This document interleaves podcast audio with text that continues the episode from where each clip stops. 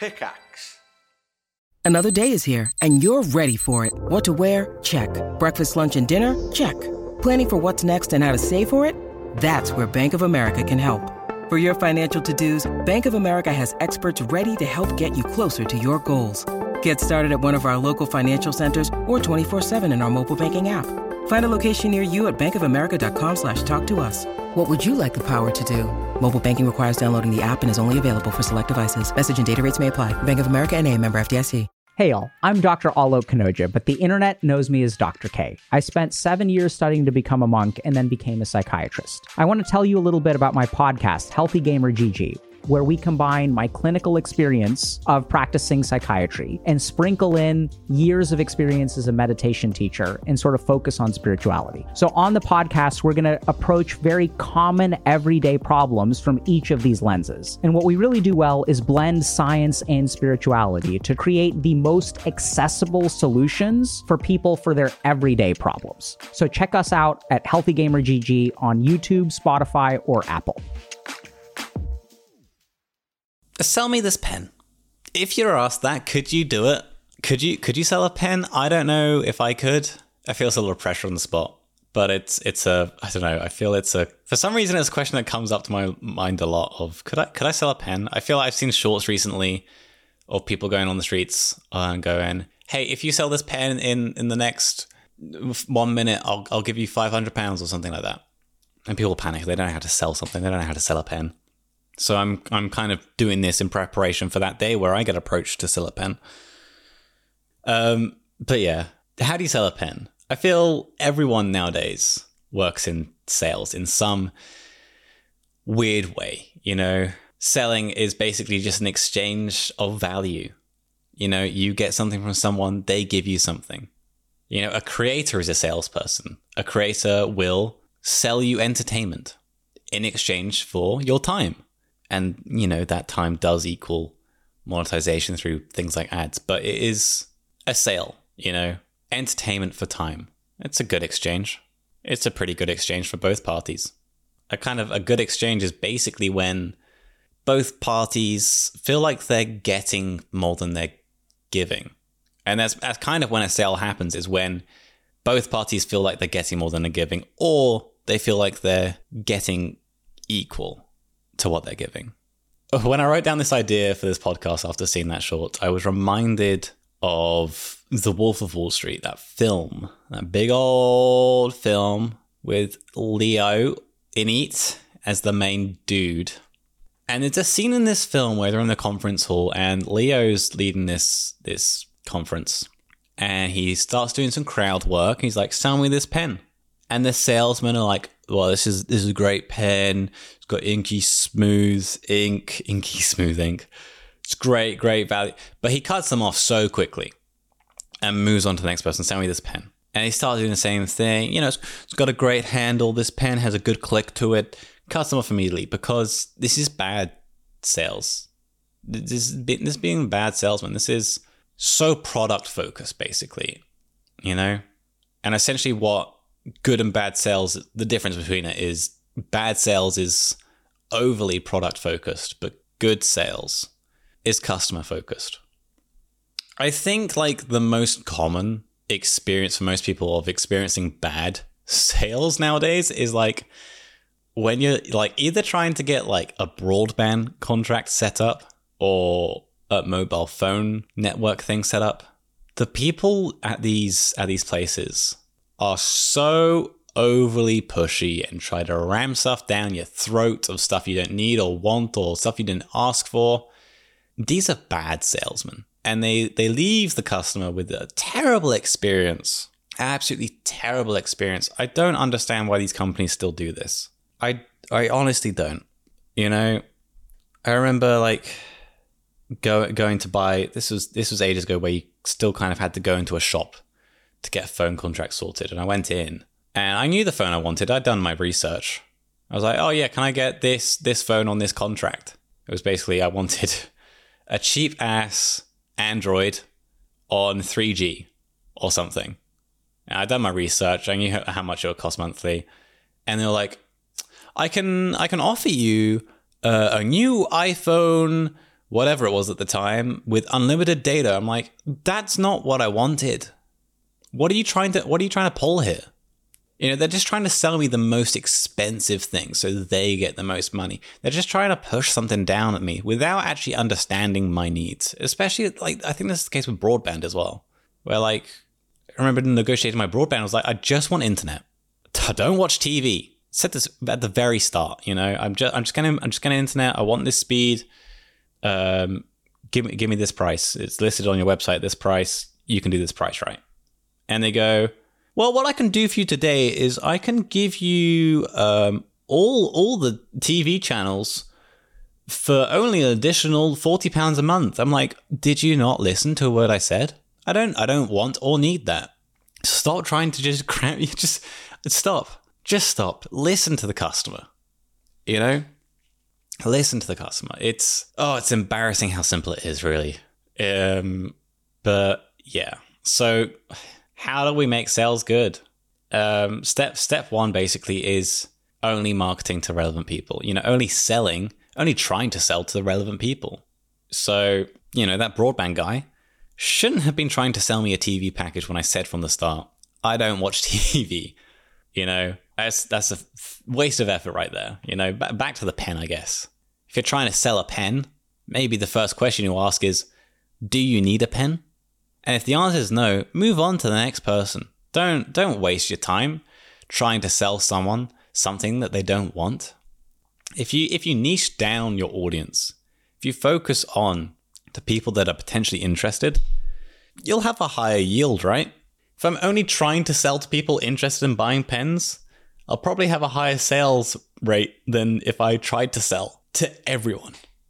You know, trying trying to sell to everyone is just a waste of time like any product you don't you don't get with internet like ads nowadays and like track tracking like your, your view history and stuff like that everyone kind of gets relevant ads nowadays. You know i'm not getting health skin te- skincare beauty makeup ads. I don't get those kind of ads. I know they exist. I know they exist. I'm not getting feminine care product ads on on my on my youtube and stuff because it's not for me you know, it's just a waste of money if they start showing me those ads. You know, instead I'm getting ads for like um, Action Man toys and uh, Yu Gi Oh! uh, and Beyblades and what else was I into as a kid? Um, those little rubbery monsters that you put on the ends of your fingers and they wiggle about. Getting ads for those. Only only market to relevant people. Step one of good sales. Tip number one: good sales. Only try to sell to a relevant audience. Tip number two how to, how to do good sales focus on the customer's experience. Um, I, th- I think this is applicable for products and especially applicable for things like services. You know, like for freelance work, this is at, at the upfront and focus of how I, how I treat doing freelance work is what are the client's needs? You know, what are the problems they're facing? And to get a good sale, you need to really understand the client's needs and wants, basically. And the way you gain clarity on, on these things is by asking them questions. Ask that client a fuck ton of questions to gain insight into the way they're thinking, what they want exactly. Because everyone has different ways of expressing things. So you've got to kind of narrow down, ask them questions to get on the same page. I kind of imagine it's a bit like Guess Who, right? You have a, a big old board of things that could be done. You know, oh well, do you, do you want a a man that has a big nose? No, okay, you flip down everyone that has a big nose on the board. Uh, do do you want someone with with curly hair? Yes, okay, cool. I'm flip, flipping down everyone that doesn't have curly hair. That's how you should treat client work. You've got to ask your fifty odd questions to make sure you understand what they want. With regards to freelance work, for me, I know I'm not the best designer. I'm not as technically skilled as other people, but I feel I can kind of compensate for that because I'm I feel I'm pretty good at asking questions. I'm pretty good at understanding the client and knowing exactly what they ask for. You know, I know their pain points. I think also because I've niched down quite a fair bit. The only freelance work I've done in recent times is for creators. for streamers. It's a very niche market that I have a very clear understanding of. You know, I know what the general needs are for people that work in this industry. I know the pain points. And so, more importantly, I know the questions I need to ask each person to reveal what is actually needed.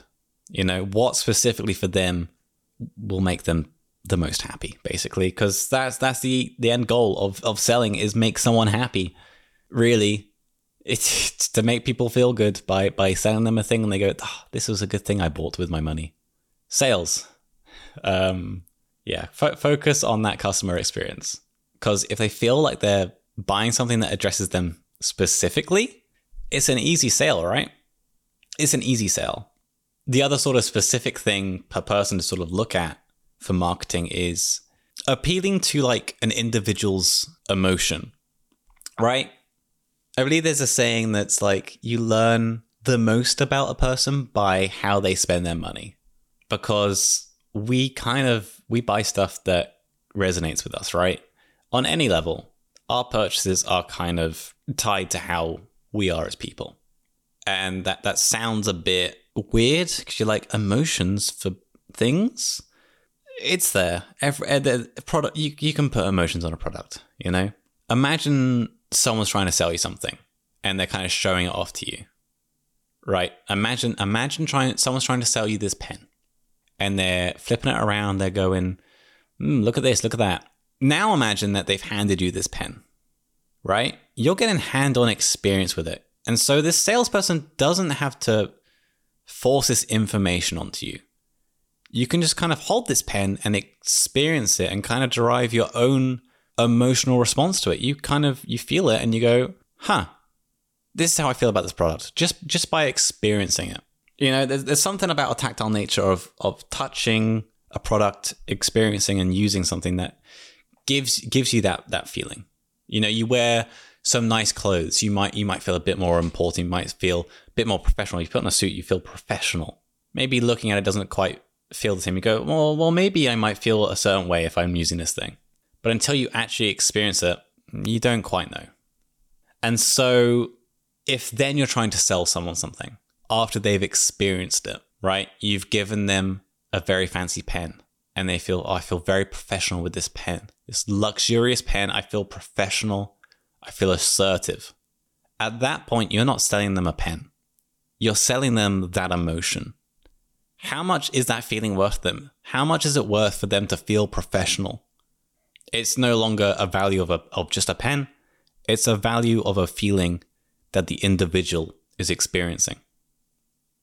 But yeah, the last tip for selling this pen, how, how to do good sales, is address a problem and solve it.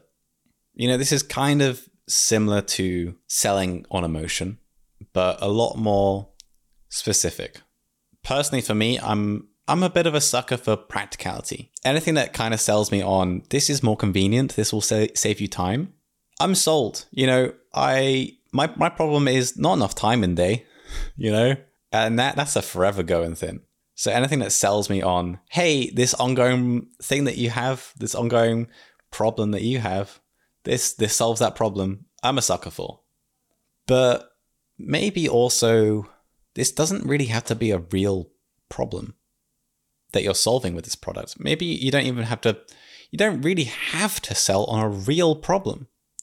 You can make one up, you can fabricate a problem to sell the solution. It sounds sounds slimy and BS, but it's kind of kind of good. And when you hear this one, you'll realize a lot of companies do it. Um, a lot of companies. I got I got an ad for some headphones recently, and they were telling me about all the annoyances I have with my current headphones. I don't have these annoyances, but they're telling me that the this ad would these new headphones would solve my problems with my current headphones.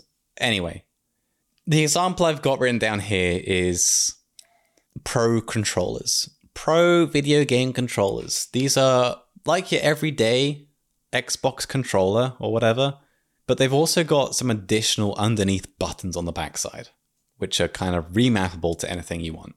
A standard controller with a lot more buttons, which you can customize. That's the product they're selling. Now, I've I've never really had an issue with a video game controller.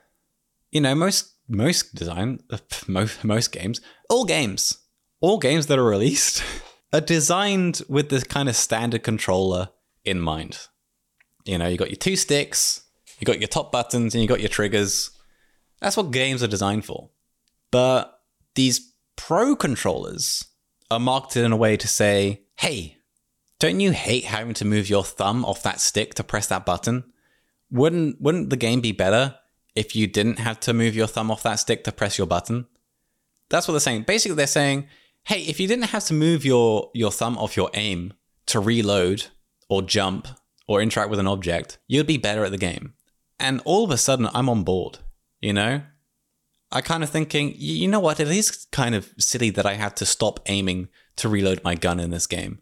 It would be more convenient if I could press a button on the underside with my three fingers and not use my thumb because that's I'm already using my thumb to aim. I'm sold. I didn't realize I had this problem.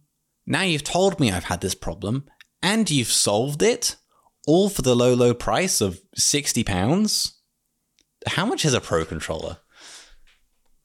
All for the low low price of 100 to 200 pounds? Oh boy. Thank you Xbox, PlayStation or whoever else else is doing pro controllers. But yeah, it's it's honestly impressive. And I think tech does this so often, so, so often of basically introducing products that fix problems that you didn't know you had. And I'm, I'm a sucker for it, and I'm aware I'm a sucker for it. I'm constantly buying stuff that's just slightly better or slightly different or just slightly more convenient. Because on paper, it's solving another problem, it's solving a new problem. And with every new piece of tech, there's new problems to, to overcome. And so this this one this one is used all the time, especially in tech. So yeah, so yeah, but yeah. Um, in summary, how do I sell a pen? Sell me this pen. If I if I were to try and sell a pen, I'm I'm assuming this is like a nice luxury pen, right? First off, I'm going, hey, hold this pen. Hold this pen. I'll let them experience the pen for a second. Let them let them let them have a twiddle. Let let them fling it around. You write on it. I go, how does it how does pen make you feel? I get them to reflect. I let I get them to develop an emotion to this pen. I go, hey, how much would you be willing to pay for this pen? And they'll they'll probably give a number. They'll say, oh, a mm, couple quid. Sold. Done. Easy. Sold pen. And you can too. Very easily by not being the overly pushy salesman, don't focus too much on the product. Focus on the customer. Focus on their experiences. Focus on their needs, the problems they're facing. Sell to their emotions and sell them solutions to their problems that they may or may not have. Hopefully now you can also sell a pen. If you're stopped on the street, told to sell a pen for the for the chance to win 500 pounds if you sell the pen within a minute, you can do it too uh, good luck out there. Fing- fingers crossed that that maybe maybe maybe maybe that. Ha- stop rambling. End the podcast.